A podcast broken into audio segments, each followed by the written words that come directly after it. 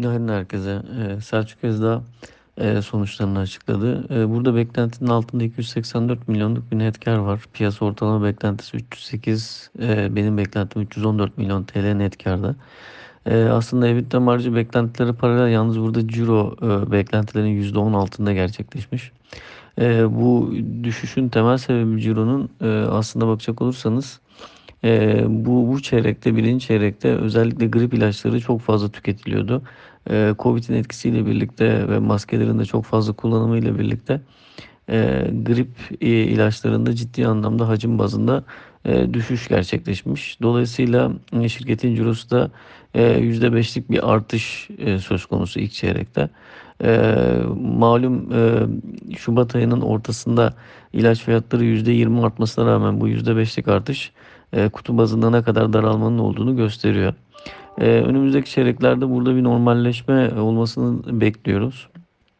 Dolayısıyla hani çeyrek bazda değil de yıllık bazda bakacak olursak tahminleri çok değiştirecek bir durum söz konusu değil.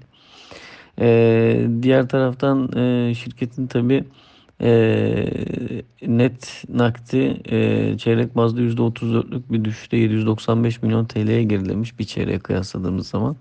E, bunun sebebi de net işletme sermayesindeki e, artış. E, bunun ciro oranı %10.3'e gelmiş birinci çeyrek 2021'de.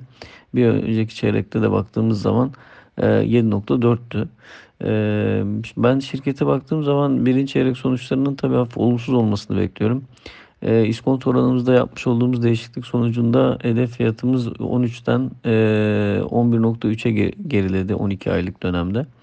E, yalnız şirket son 3 aylık dönemde e, endeksin %24 altında performans gösterdiği için e, ben sonuçlardan sonra e, %15'lik bir e, yukarı potansiyel sunuyor benim hedef fiyatıma.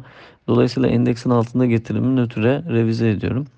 E, bugünkü sonuçların da dediğim gibi hafif olumsuz olmasını bekliyorum ama önümüzdeki çeyreklerde şirketin bilançosunda normalleşmeye paralel e, bence e, endeksin altında getiri e, biraz fazla oluyordu. E, dolayısıyla bunu nötre revize etmek daha mantıklı olacağını düşünüyorum.